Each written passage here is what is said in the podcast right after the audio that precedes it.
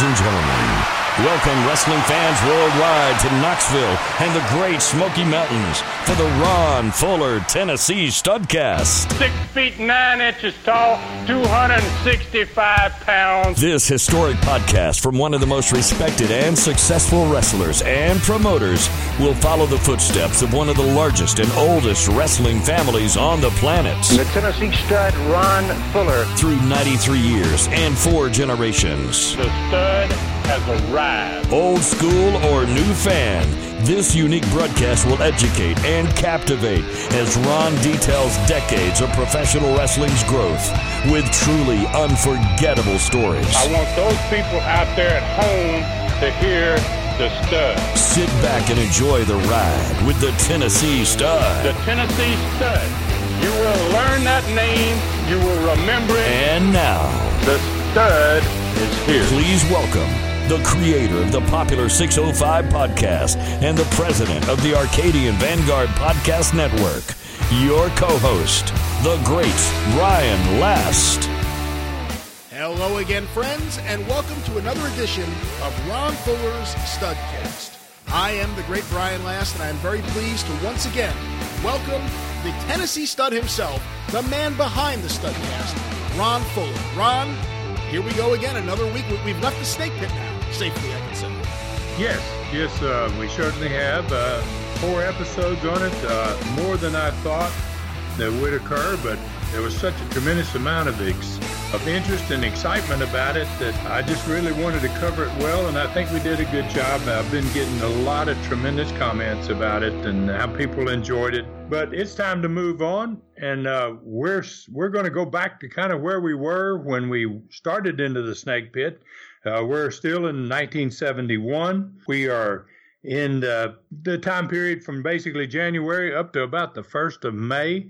I've kind of looked back at the opponents that I wrestled during that time and what was happening, what type of matches I was in, and I really found out for myself after reviewing this great list of matches and opponents and wins and losses. I mean, they cover pretty much everything in this thing that someone was nice enough to send me about my career. And it's pretty amazing the wrestlers that I end up wrestling in this 4 or 5 month period. I'm now about 10 months in as a professional. Started in June of 70.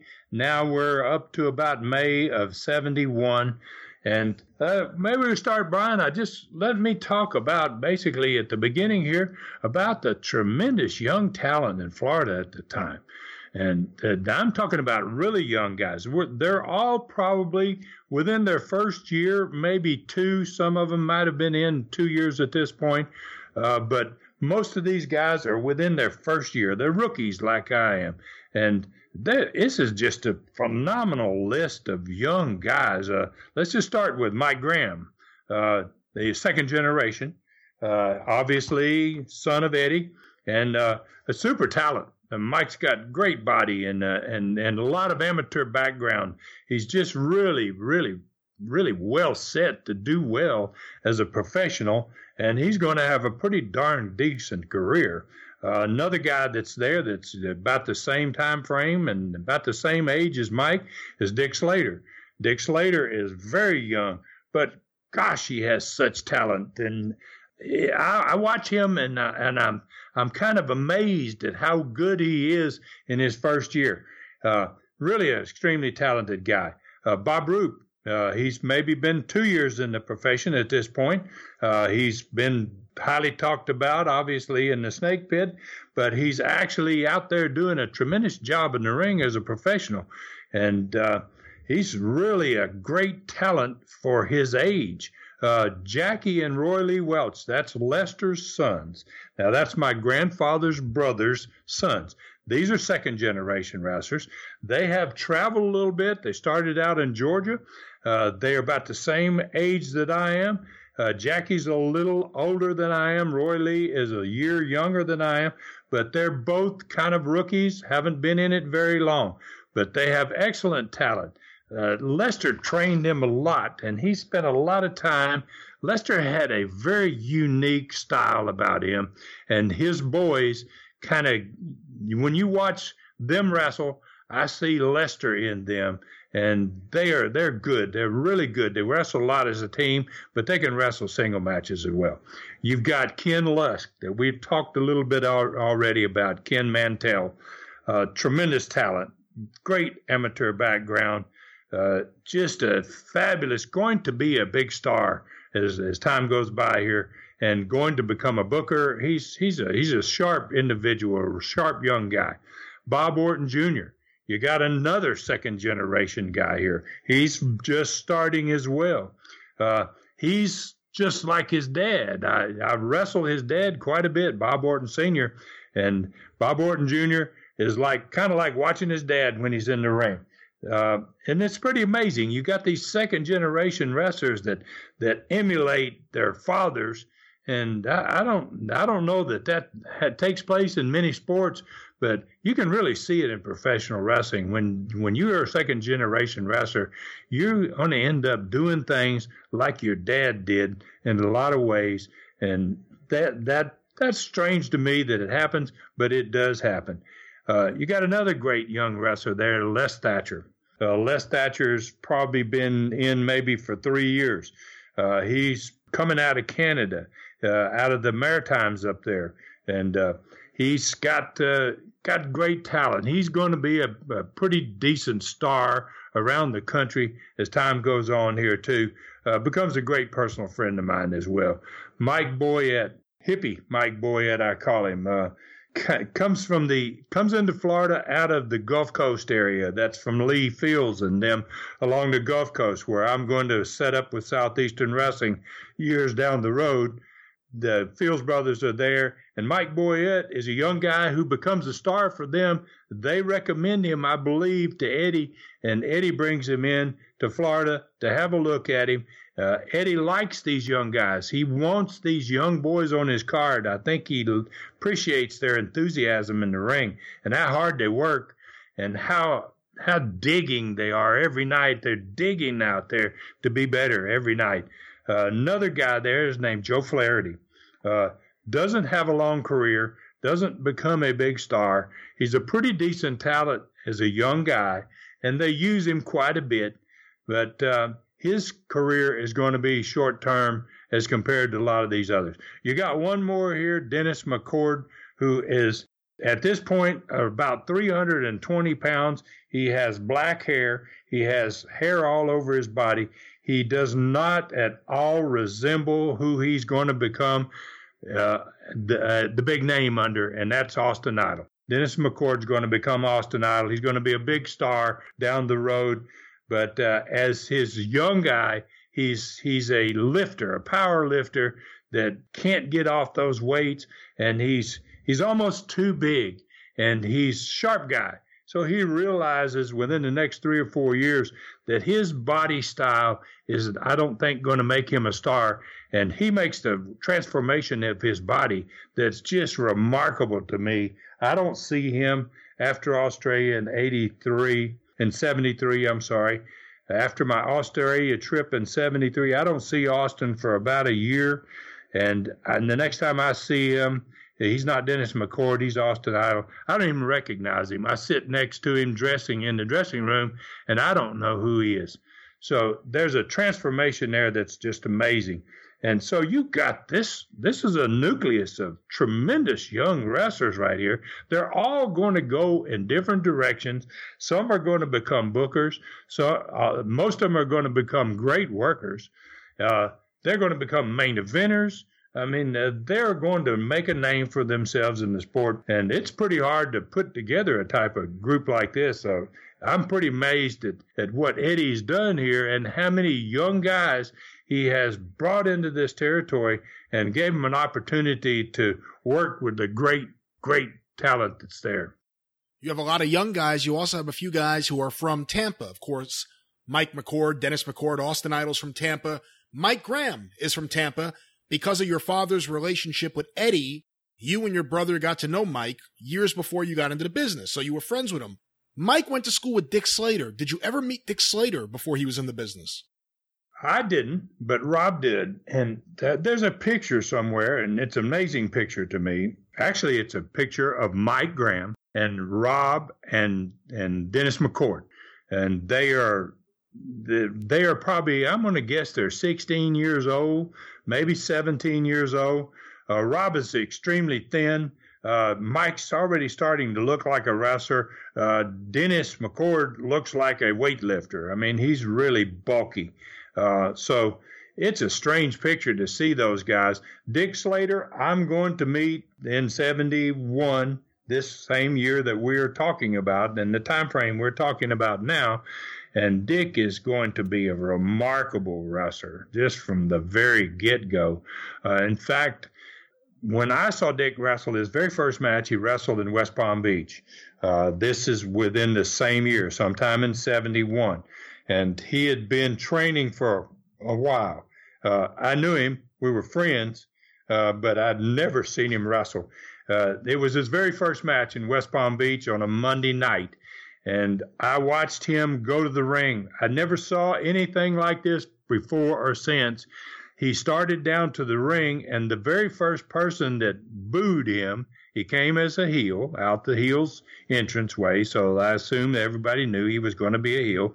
And the very first person that booed him, he stopped, and he made a point of trying to look, find him. Who was that booed me? And then he started another couple of steps, and somebody else booed him. He stopped. And this took him, it must have took him 5 minutes to get to the ring. Now, he went first. There's nobody in the ring. And so now he's taken this long walk to the ring. He's got, by the time he gets to the ring, he's got everybody's attention. They're all looking at him now. And half the crowd now is booing him because he's made it obvious that he don't want to be booed. So he gets up on the apron of the ring, and he looks around at the crowd, gives him a real smirky little horrible grin on his face, and then he goes to jump the top rope. He catches his toe on the top rope and takes a bump on his face in the middle of the ring, and the pop. He gets a pop. By just going to the ring and getting in the ring, he gets the crowd to pop right there. And I watch that, and I go, that guy's going to be a star. I mean, it was just, to me, a remarkable entrance for somebody's first match, because guys don't go to the ring with that type of confidence most of the time in their first match. They don't know what to do. They're concerned about it. They're nervous. It's obvious. None of that happened when I watched Dick Slater. Dick Slater knew what he wanted to do. He had them all up, and when he took that bump on his face, I mean, he got the pop, and I was very impressed, and Dick goes on to be one of the great workers of all time. Had you already at that point when he started heard stories about his toughness? No, I did not know that, and I don't know that a lot of people knew that at that point. His toughness is going to come into play in this first year, and it's not going to be that far off from where we're talking about with his first match here. Within probably, I'd say, his first 20 matches, he's going to have an altercation, and people are going to know that Dick Slater is a handful, and that's what he's going to remain his entire career. And his reputation will precede him the older he gets, and he won't have a lot of problems from guys because he got a great right hand. That's all you need. Yeah. But here you are. You're only 10 months into your career. You're in Florida, and you're really surrounded by a top-notch crew of young wrestlers. Yes, great young wrestlers, and I'm beginning to, I'm being pushed for whatever reason, and I don't know that it has to do with my dad. I would hate to think that's the case, but I have a background that nobody has. None of these young guys have. I have that University of Miami basketball history behind me, and Gordon really jumps on it. Gordon really loves that fact that I'm a legitimate, really pretty decent athlete, and not just in one sport. So Gordon's pushing me a lot, built around my basketball background and the fact that it's a Florida team that I played for. It all works in well and to help me become a star. It kind of stands me out a little bit from all these other young wrestlers. So within this time period, by March and April, I start to work main events in the small towns. They send me to Fort Myers on Tuesdays rather than Tampa. They send me to O'Galley on Wednesday rather than Miami sometimes. They send me to smaller towns, but I'm in a main event in those small towns. And now that puts me usually working with a darn good worker and an old pro that knows how to lead me, and he knows how to teach me. And then they take it up another notch. They start to use me in some angles, and they return matches, and then they go to the real extreme with me. They start putting me in these 45-minute time limits and 1-hour draws, and within my first year in the ring. Now, that's very tough on a green guy, on a rookie that really doesn't know his way around. Not many guys are capable of doing that hour and keeping the audience into it for that hour. And what it actually does for me is it makes me a better worker faster, because I'm spending a lot of time in the ring. And that's what it takes to become a great worker. You got to do it every night. And then at the same time, you need to have these long matches, especially every once in a while. But they're really hammering me with them. They're making me go Broadway. They don't want to beat me in these towns. So they're letting me go 45 minutes and hour time limits with the likes of Rene Goulet and with Ronnie Garvin and with some of these guys that have some background behind them and that are really, really great workers. And it gives me the opportunity to get good fast. Well, I guess that raises a question. I mean, here you are, you're young in your career, so you could look at it from that angle, but also later on, you would be a booker, you would be a promoter, you would own your own territory. In your estimation, how long does it take to become a star? And I know that's a weird question, and it's hard to really narrow in on an answer, but again, you have unique experience here. Ron, how long does it take to become a star? Well, you know, when I first started wrestling, I asked that question from a lot of the old timers. You know, I'd say, how long is it going to take me to get to be good? You know, and that's a heck of a question there. And everybody is different. Every talent in wrestling is a different talent. And some guys get it very fast and some guys don't pick it up ever. So you don't really. So when guys, the answer I got from a lot of the old timers was always 5 years. It was like 5 years. It's going to take you 5 years to work your way to being a top guy and to be able to have great matches on a continual basis, to be able to get over in a territory. So, you know, that was kind of what everybody told me, you know, and now I'm 10 months. Here I am, I'm 10 months in as a pro, and I'm already in the main events in small towns. I'm already in these angles in which I'm returning with the guy week after week. I'm going these 45-minute and 1-hour time limits. That's pretty much unheard of for a guy in his first year, and it benefits me greatly. I'd really get a big head start on a lot of these young guys that I've mentioned here, because they're not getting that shot. They're not getting that opportunity. They're working with each other in these early matches, and they don't have a leader, and they're trying to have a good match with somebody that really doesn't know how to lead them. And the great thing about wrestling in the ring with the old timer when you're young is that's where you learn. You learn from those guys so much about how to get the crowd and how to rest when you need to. When you got these hour draws and you've got these long matches, you have to learn how to save yourself for that end, for that last 5-10 minutes in which you've got to just be really putting forth a lot of effort. So I guess the answer is probably somewhere around 5 years. And actually, I thought I was pretty much there in Florida. In 73, 74, after my second and third year there, I felt like I was almost there. But when I leave and I go to Tennessee and I start my own company, I find myself, it's like every wrestler has something that they do in the ring that identifies them from other wrestlers. And with me, it was I started to shake my head in the ring and kind of do a little dance. I don't know where it came from. Started one night, crowd got into it. I liked it. I felt it. And it changed me. And between 1974 and 1976, I do become what I'm going to be the rest of my career. And so it actually takes me, if let's say 76 by 76, it takes me the 5 years. But I find another dimension within my ability once I go to Tennessee. And that makes all the difference in the world. I would have drawn more money in Florida. I would have been a bigger star in Florida had I got to that point. But it happened to happen. It just happened that it took place in my first year once I went to Tennessee.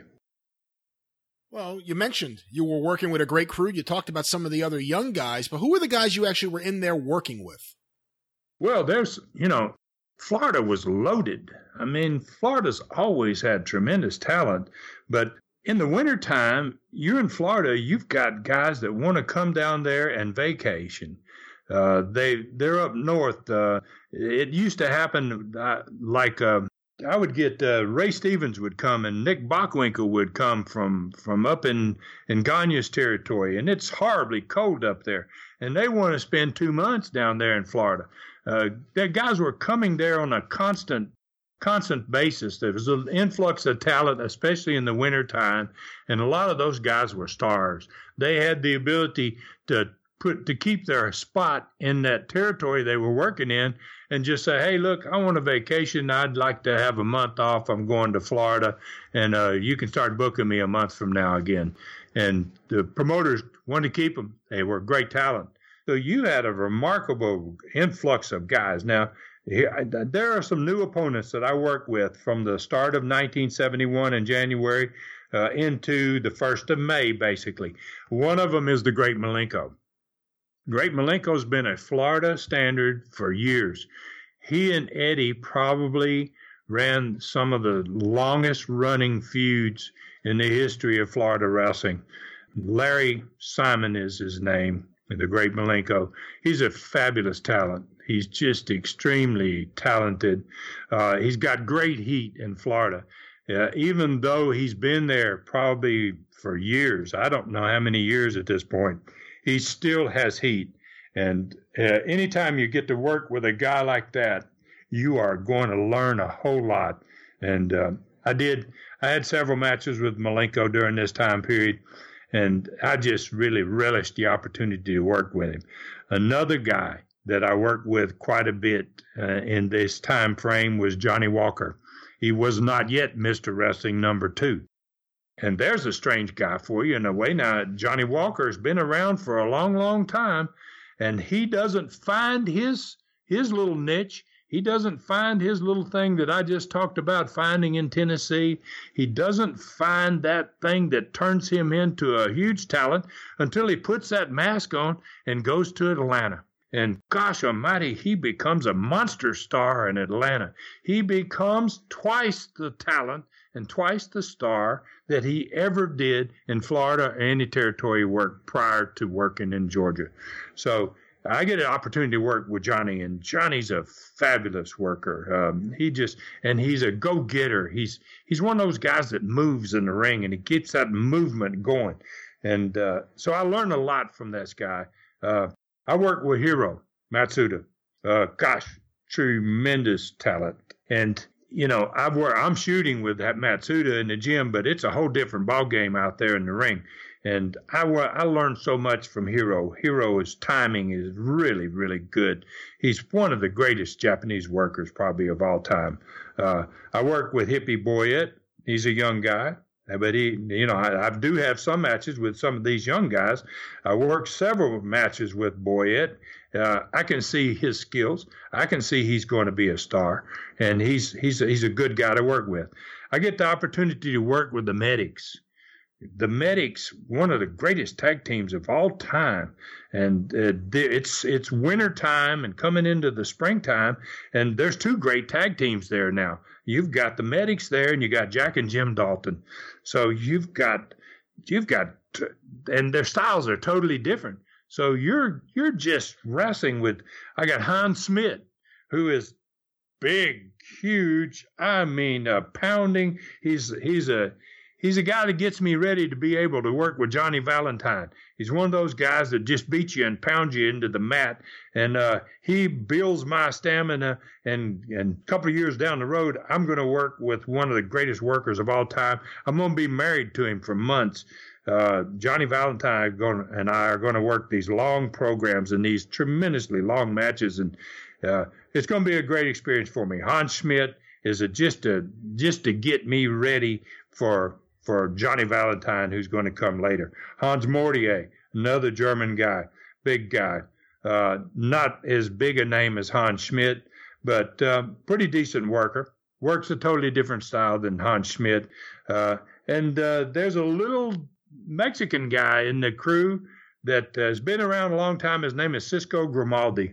Cisco Grimaldi is short and small. They like to put him in the ring with me. I never could figure out why, but Cisco taught me a lot of speed moves, and he taught me a couple of Mexican-style moves, and one of them I like to use with him on the finish, and he was a smaller guy, and I would crisscross with him on the end. I would leapfrog him, and then he would run straight at me, and I would grab him around his waist, and I would shoot him in the air as high as I could. And he would push to get himself a real good push, and he would go sometimes to the ring lights. Sometimes I have seen his head in the area where the actual lights are in the ring light. And when he came down, I would catch him in a bear hug, and then I would belly-to-belly him in a suplex. Probably was a good-looking move. I mean, it helped to get me over, and Cisco he was really great, and he treated me great, and he worked his butt off, and he got me over as a young guy. He was one of these guys like Walker did, Malenko, working with the Medics. I'm just really in a good situation here. I'm a young guy who's being pushed, and that's pretty unusual, and I'm getting this opportunity to work with a vast array of talent. You bring up the Medics. Of course, in Tennessee, they would be known as the Interns, and they would have a manager, Dr. Ken Ramey, who had been a referee and then became a manager, and from everything I've always heard, was a heat machine. I heard he was tremendous, and unfortunately, there's almost no footage of Dr. Ken Ramey. There's a little bit at the end of his career working for Roy Shire in San Francisco, but there's certainly nothing of him from this period of time. Talk a little bit about the Interns, the Medics, and Dr. Ken Ramey. Well, the Medics worked everywhere. They worked all over the country. They were just a phenomenal tag team.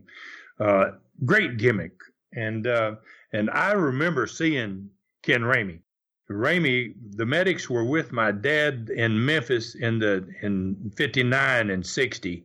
And Ken Ramey was there during that time frame.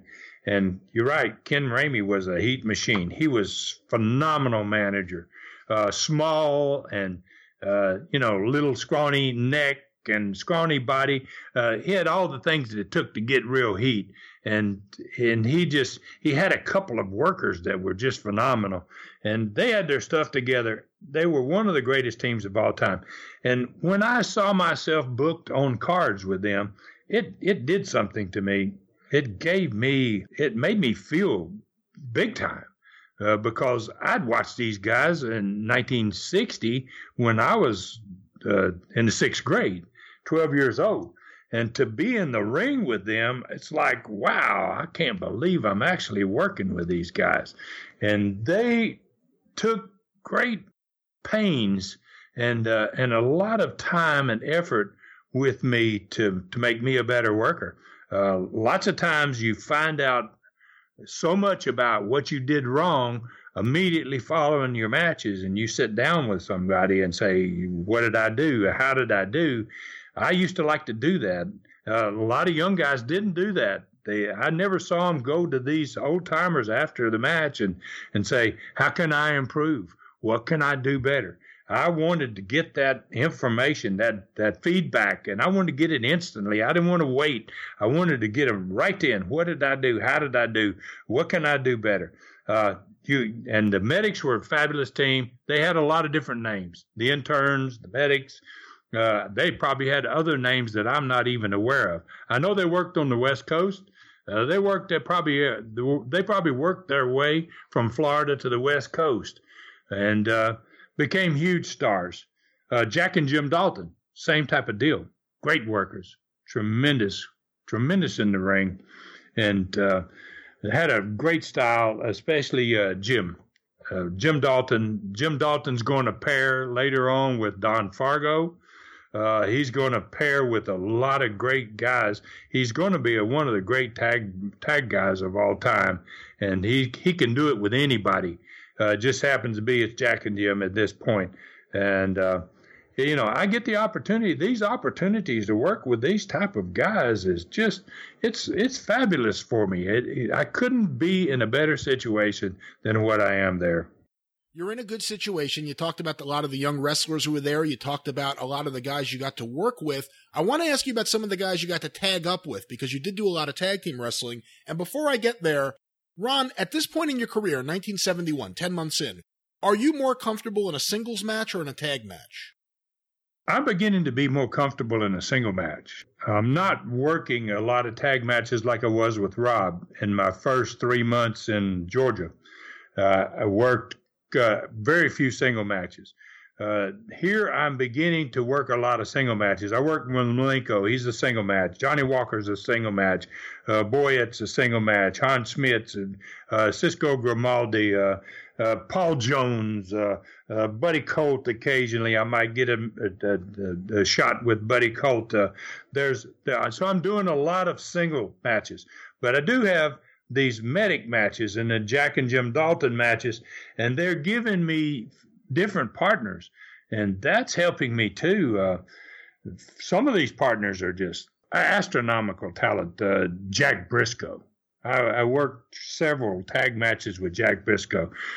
He is, to me, the ultimate. I mean, you can't get, as far as legitimacy and being tough and knowing how to wrestle, he may be the greatest I ever got in the ring with, so far as being just a technician, a wrestling technician. He's just fantastic. Jack and I are going to become very close friends. Jack takes a liking to me, and I like Jack too. And Jack's going to teach me a lot in my 4 years there in Florida before I move on. And when I do move on, he's going to come through and wrestle me. He's going to be world champion. And I'm going to have some matches with Jack Briscoe that I'm very proud of to this day. Jack is a tremendous talent. I'm going to wrestle with Dick Steinborn. Dick Steinborn is phenomenal. He is one of the best talents in the world, and he has the ability that's most unusual. He can go out there and emulate anybody he wants to. I have seen him in Atlanta. Before I started my career, I remember watching him go out and wrestle as the wrestling pro there in Atlanta, and you couldn't tell. You couldn't tell that it wasn't the real guy. Doug Gilbert? Yeah, Doug Gilbert. He would go out there, and I've seen him substitute for Doug Gilbert and go out there and be introduced as Doug Gilbert. And I'll be damned if I watch the match and I say, gosh, he wrestles like him. How can he wrestle like him? I mean, he's just a fabulous talent. Dick and I are going to be friends for a long time. He's going to come and wrestle for me in Knoxville. And he's going to live there for a year and a half. He's going to just take my young talent in Knoxville and do exactly what he's helping me do here as a young pro myself. He's going to take these young guys I have in Knoxville, and he's just going to mold them boys. He's going to teach them how to interview. Guys had such respect for Dick Steinborn. He is just a tremendous talent. I wrestled some with Cyclone Negro. Cyclone Negro is a big dude. He's really over in Florida, and they put me in tag matches with him against the Medics, against Jack and Jim Dalton. Gosh, what an opportunity! I'm in awe by how I'm being taken care of and who I'm actually wrestling partners with, and who's on the other side of the ring that I'm wrestling against. Dewey Robertson. Becomes a big star, I think, probably in Gagne's territory.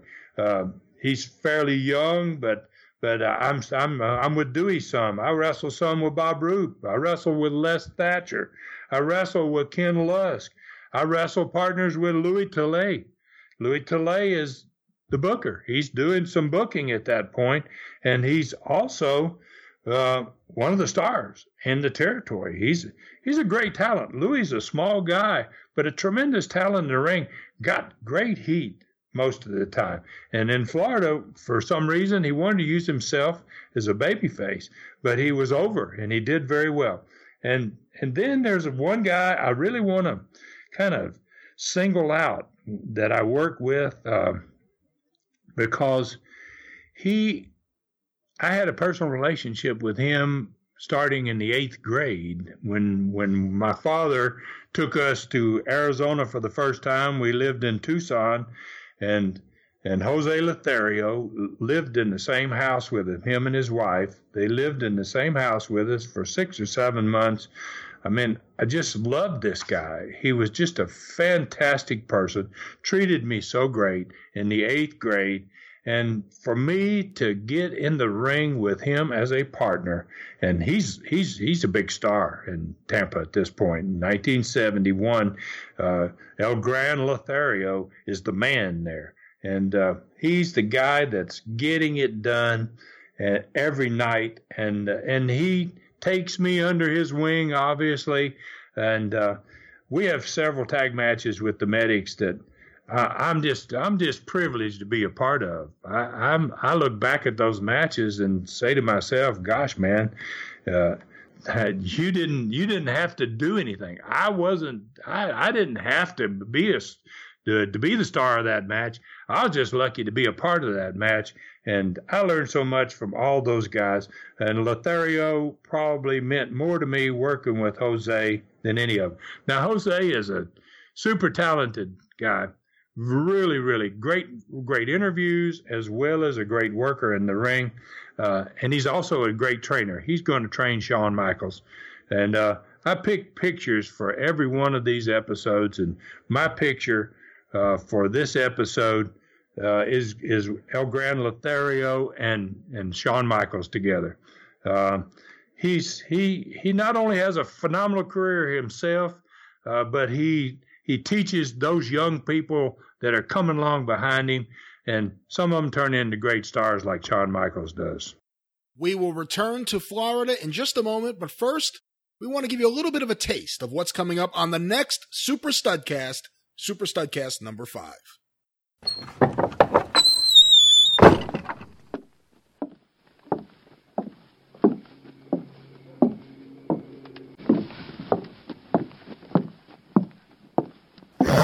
Atta boy.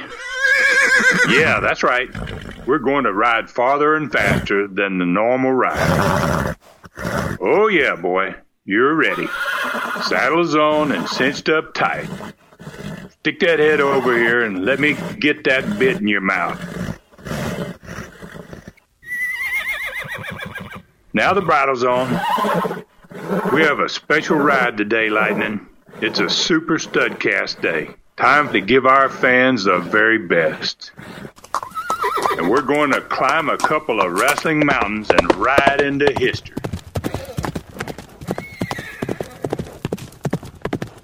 Yeehaw!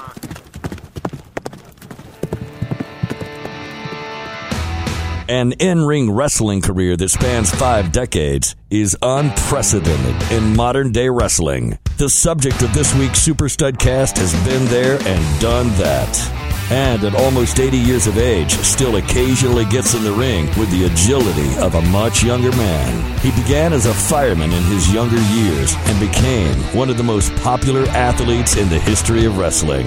A friend of the Tennessee Studs for over 40 years, he's the man that in 1982 started the longest-running family feud in pro wrestling history, stemming from one of the most controversial World Heavyweight Championship matches of all time. He trained each of his 4 sons to wrestle and even formed tag teams with them in the 80s and 90s. He's one of the most recognized names and faces in wrestling.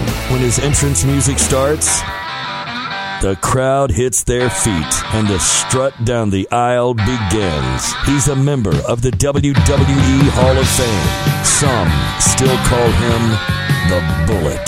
Super Studcast number 5 can only be about the one and only Bob Armstrong.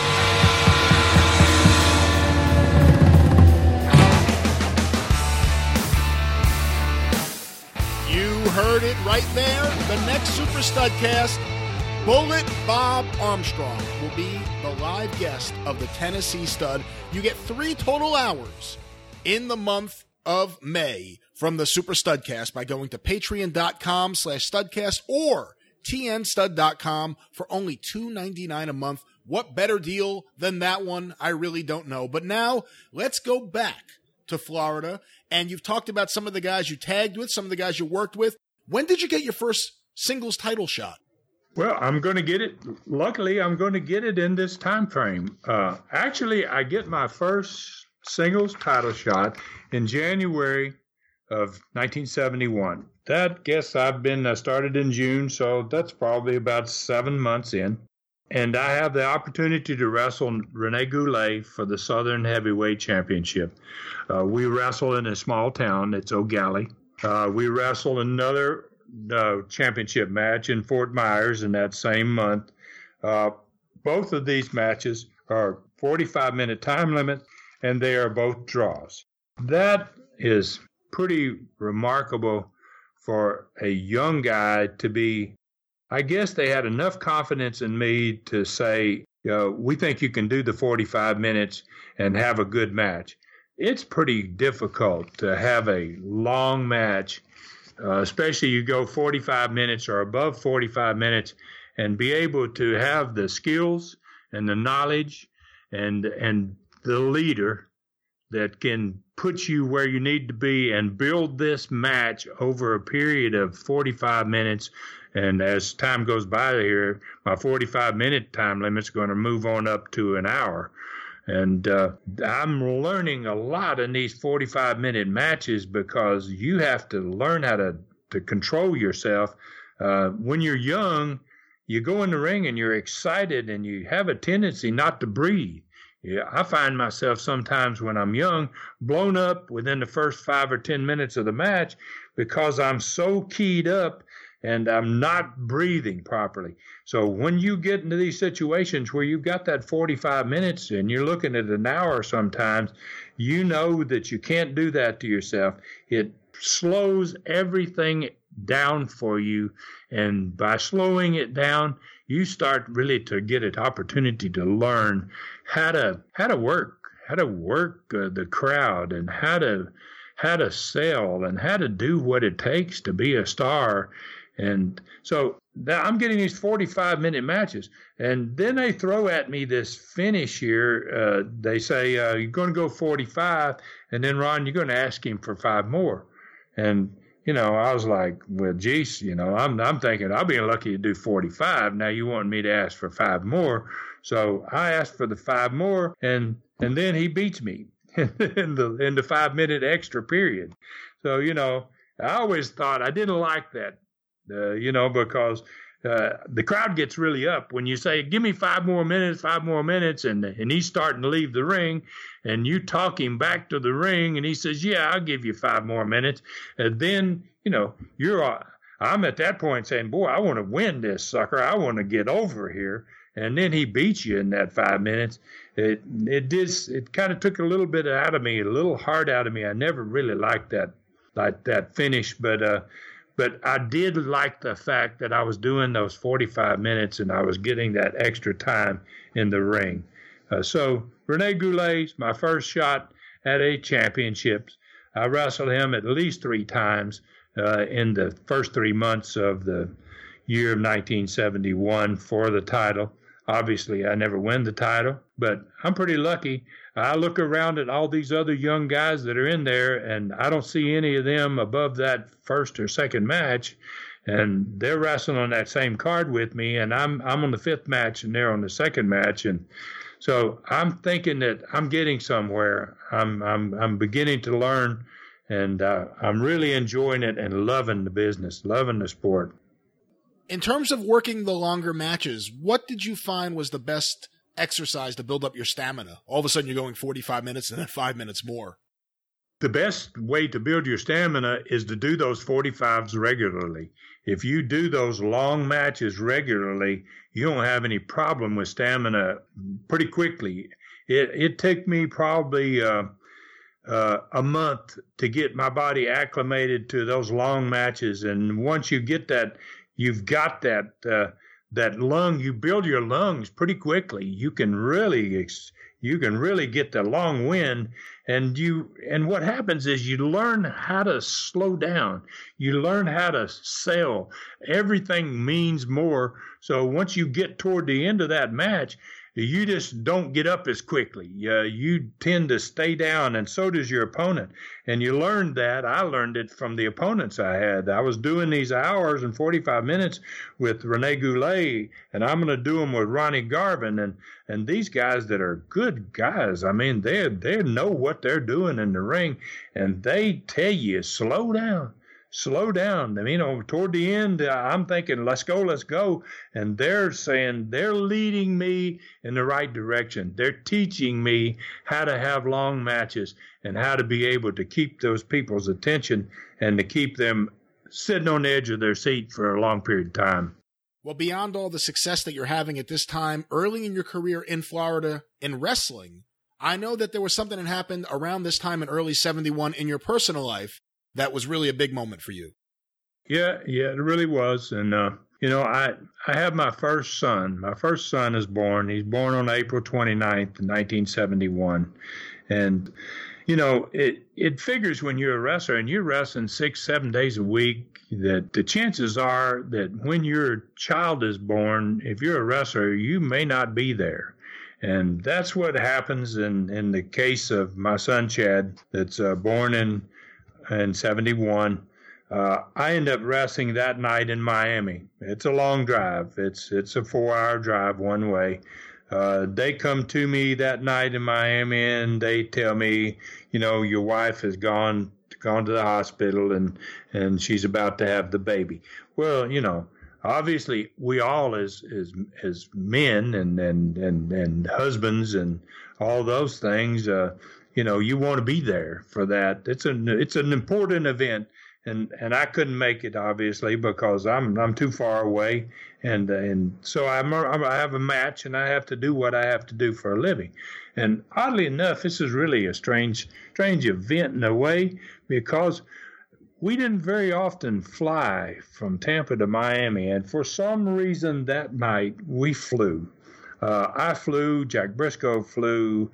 Bob Roop flew. I can't remember who all. Quite a few of the babies flew that night on a commercial flight, and then we were able to leave at 11 o'clock and be on the plane and come back to Miami. Well, so when we fly, Tampa at this point has an old airport like Atlanta's old airport before Hartwell, before they really built the big one there now. Tampa has a really old, it's a dump of an airport. I don't think it had air conditioning in it, to be honest with you. Gates were, it was all on one floor. It was just a piece of crap. And they start building in 1970 and into 71, a new airport. And oddly enough, that airport opens up the same night that we're flying back from Miami. In fact, when we flew out to Miami, we parked at the old airport. And when we came back home on that flight, the airport opened at midnight, and we arrived at 12:05. Maybe one of the first flights ever into Tampa's airport that they have now. And in my opinion, the Tampa airport is the best designed, most beautiful airport in the world. And I've been to a lot of airports. Tampa is just a phenomenal facility.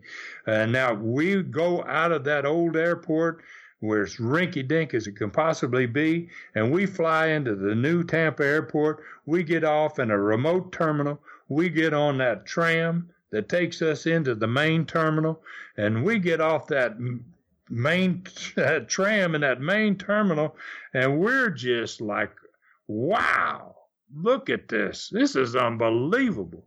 It just is. So I get, then we have to go down, we have to catch a cab to take us around to the old airport to where we can get our cars. And I end up getting to the hospital about 2 in the morning, about two hours after my son's born. But, you know, I have a big day. I have a new son that just arrives. And at the same time, I get my first visit to the new airport in Tampa, and, it turns out to be a pretty good evening. Sounds like it. I mean, it's pretty amazing that all this happened, like the coincidence of everything happening on that same night. Yeah, it's kind of strange, you know, and I, none of us knew that we were going to be coming back into a new airport. Nobody said, hey, look, you know, you're going out on this one, but when you come back in tonight, you're going to be over there at that new airport on the far sides of the runway over there. So it turned out to be a little strange event, but overall it's great. My son was very healthy. My wife did well. I'm living the good life at this point. I'm really enjoying things.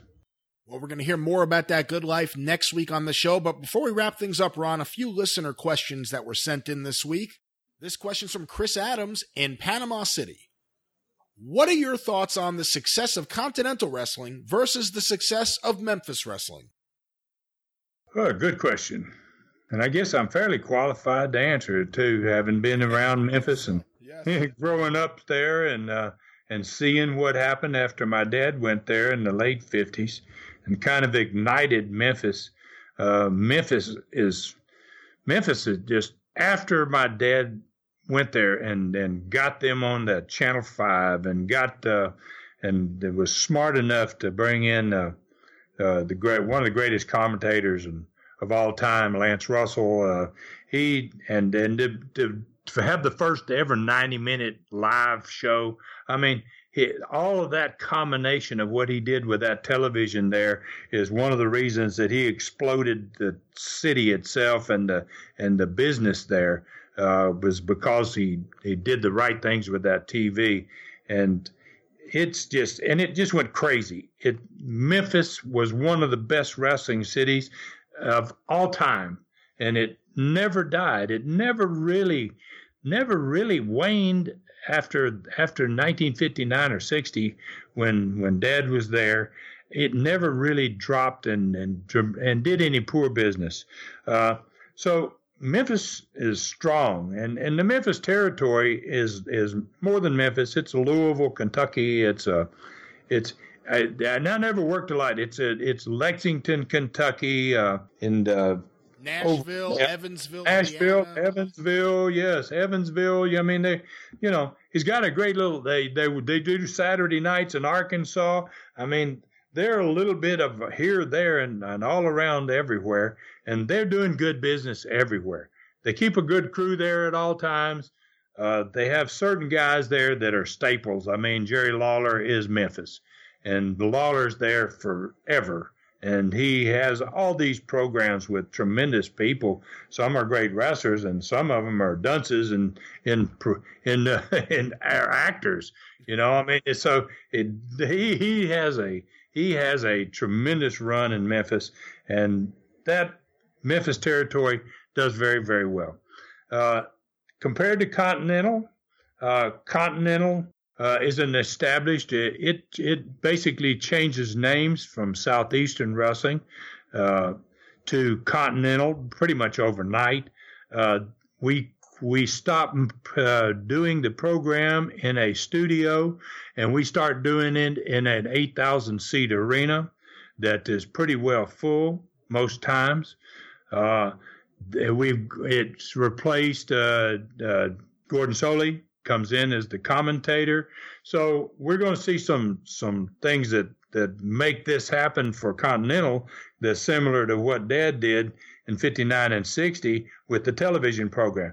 So we're going to take this television program from Southeastern, and we're going to jump it tremendously in quality by the fact that it's now going to be shot in a big arena. It's going to be shot with 5 or 6 cameras.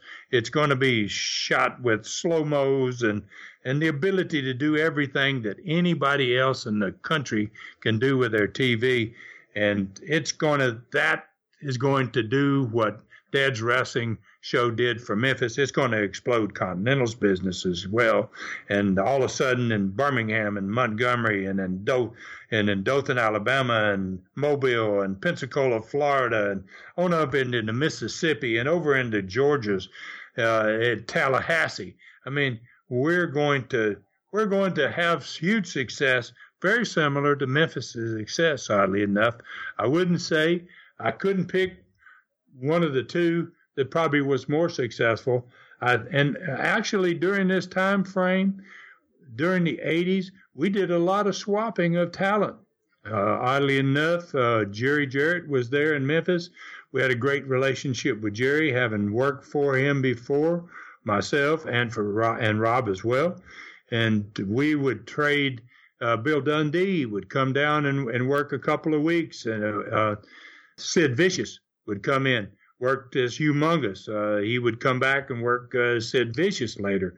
I mean, there was a lot of experience. Austin Idol we would send to Memphis. We would send some of our talent out of Continental to Memphis as well.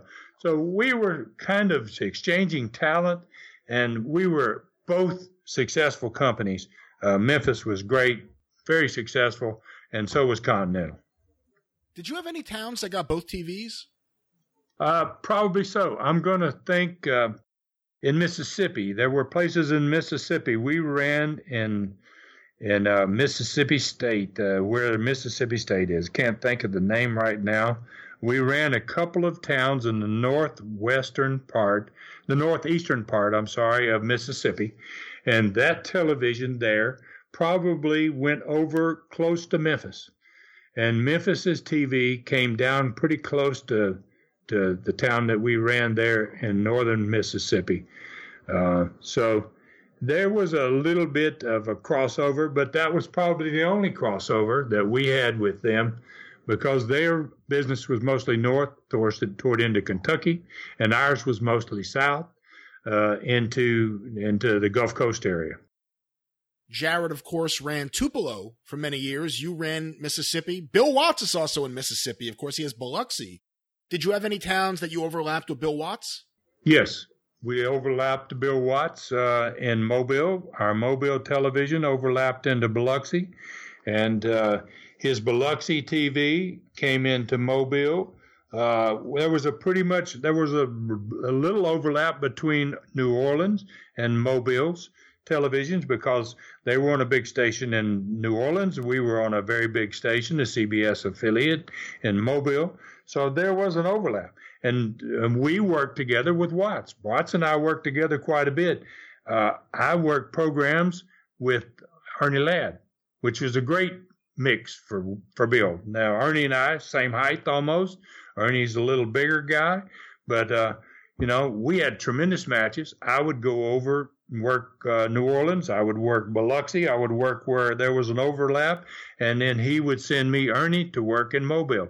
Ernie and I, we sold out. I wanted to get in the big building in Mobile. There's 2 buildings side by side there. One of them's the auditorium. The other's Expo Hall.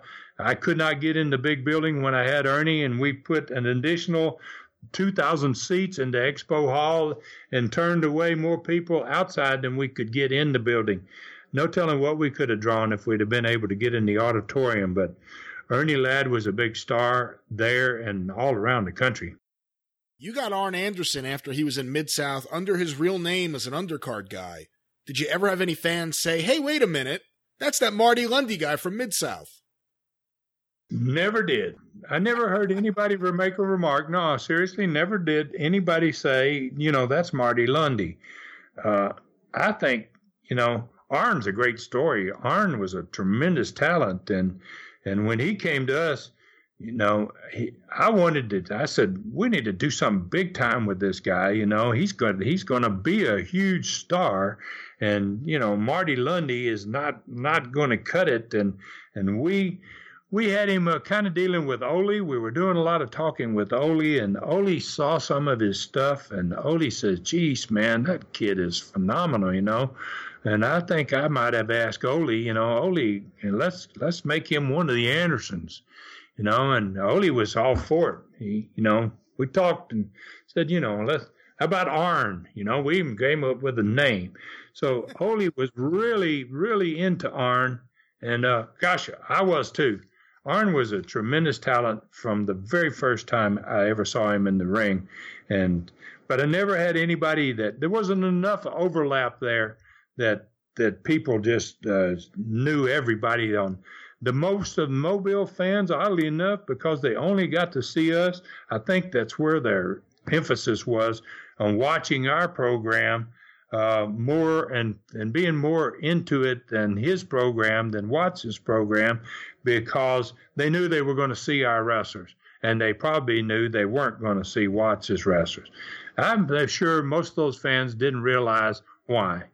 They didn't know what that was all about. But, you know, that's the way things were back in those days, and people were happy with it, and they sometimes there was overlaps. They saw more than one show, but it didn't happen on a regular occasion, and it never seemed to hurt people's business. Our business never was affected by his program being an overlap with us, nor that Mississippi town that we ran, that we did tremendous business in. I don't believe it affected our TV. Probably didn't affect Jerry much either in Memphis. Ron, let's get one more in before we leave. And I should say two more. Melissa Tillery in Troy, Alabama sent two questions in. One, who made your robes, the robes that you wore as the Tennessee Stud? And also, do you know anything about President Jimmy Carter's mother attending matches in Georgia? Well, that's good. That's a heck of a deal. Great questions there. The lady that made my robes, this is pretty remarkable, I guess, in a way, in a remarkable story, is Johnny Walker's wife, Olivia. And Johnny Walker's wife, I think, made a lot of Ric Flair's robes. She made Johnny's robes, obviously. She was one of the best at making robes, beautiful robes. And when I wanted her to make my first robe, I talked to her. I said, you know, she said, I know your deal is you're the Tennessee Stud, and, you know, what would you like to have? And I said, you know, Olivia, I don't know. I mean, why don't you play with it and give me some ideas? And she sent me back within 2 days a photo of or a diagram of a horse's head with fire coming out of his nose and Tennessee Stud across the top of it. It was like, I was like, wow, jeez. You know, I mean, I call her up and she says, what do you think? And I said, make it. I said, make it in blue, make it in black, make it in, you know, I mean, it was just, you know, it was just beautiful. It was perfect for me, I thought. And, you know, and she made all my robes. Once she made my first robe, she made every robe that I ever had. I never gave anybody else the opportunity because she was so darn good at it. And everything was made perfectly to fit you. I mean, she would come to down into Pensacola and measure me. She had measured chest and shoulders and everything. The length had to be right. I mean, she was a consummate professional at making robes, and she did them for just about everybody. Once people found out how good she was, she did them for just about all of them. The second part of that question about Jimmy Carter's mom. Now, I've heard the stories that Jimmy Carter's mother was a tremendous wrestling fan. Obviously, when he was Georgia governor, he lived in Atlanta.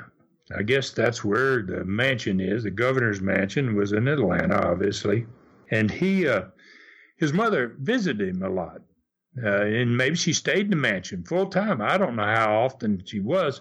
But when Wrestling 2 became popular, now this is 72, maybe 73, just about the time that Bill Watts is booking there and Watts is going to come to Florida. I'm going to go actually up there to Atlanta, and Watts is going to put the title on me, the Georgia Championship, and I'm going to go back the next week and put it on Wrestling 2. And from that time, when Wrestling 2 wins that Georgia Championship from me, he becomes maybe, I think it probably just about unquestionably the biggest star in the history of Georgia wrestling. And so his mother, Jimmy Carter's mother, is a huge fan. If she's a huge fan, she's going to be a fan of Mr. Wrestling 2, because he is the man there.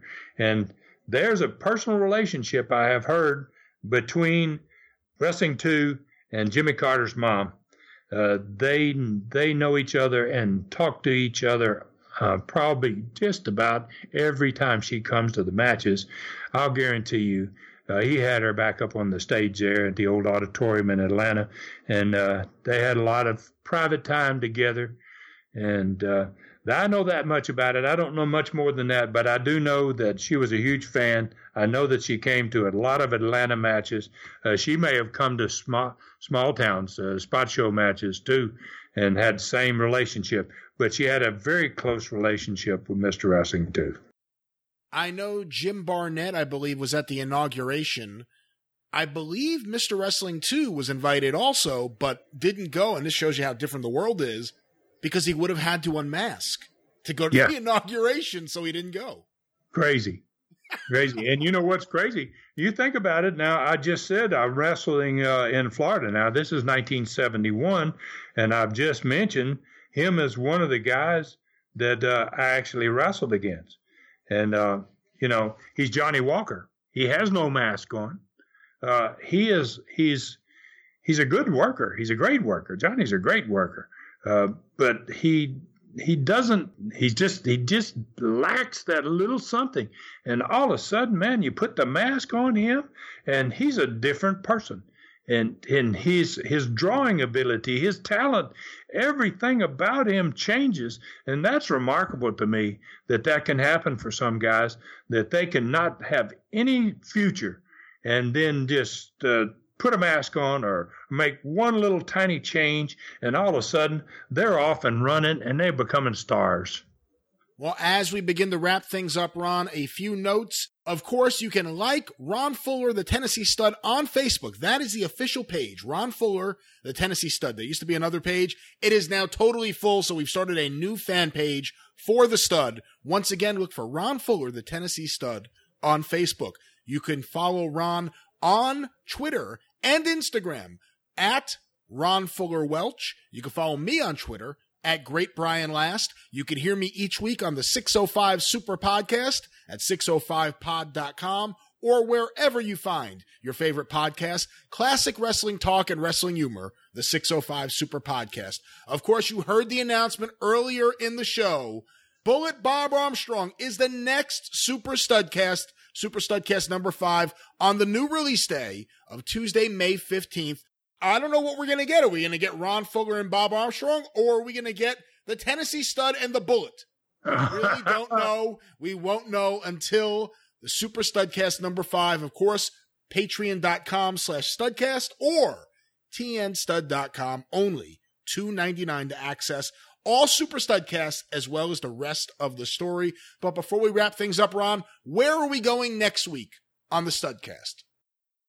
All right. Well, we're gonna meet a very unusual individual next week.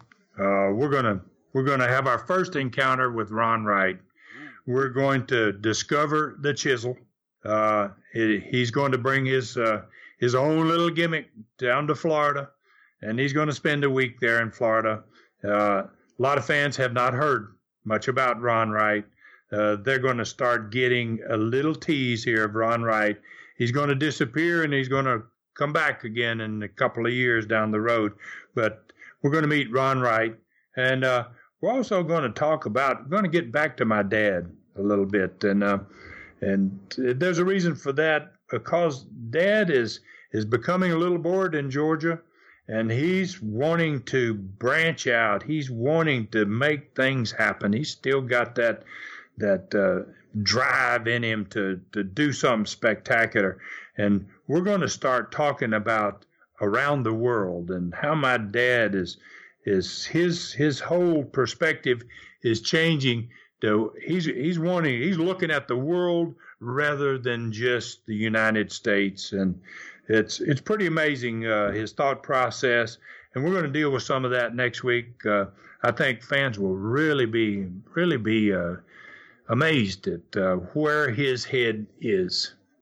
Ron Fuller's Studcast is a production of the Arcadian Vanguard Podcast Network. For the Tennessee Stud, Ron Fuller, I'm the great Brian Last. The story continues next week.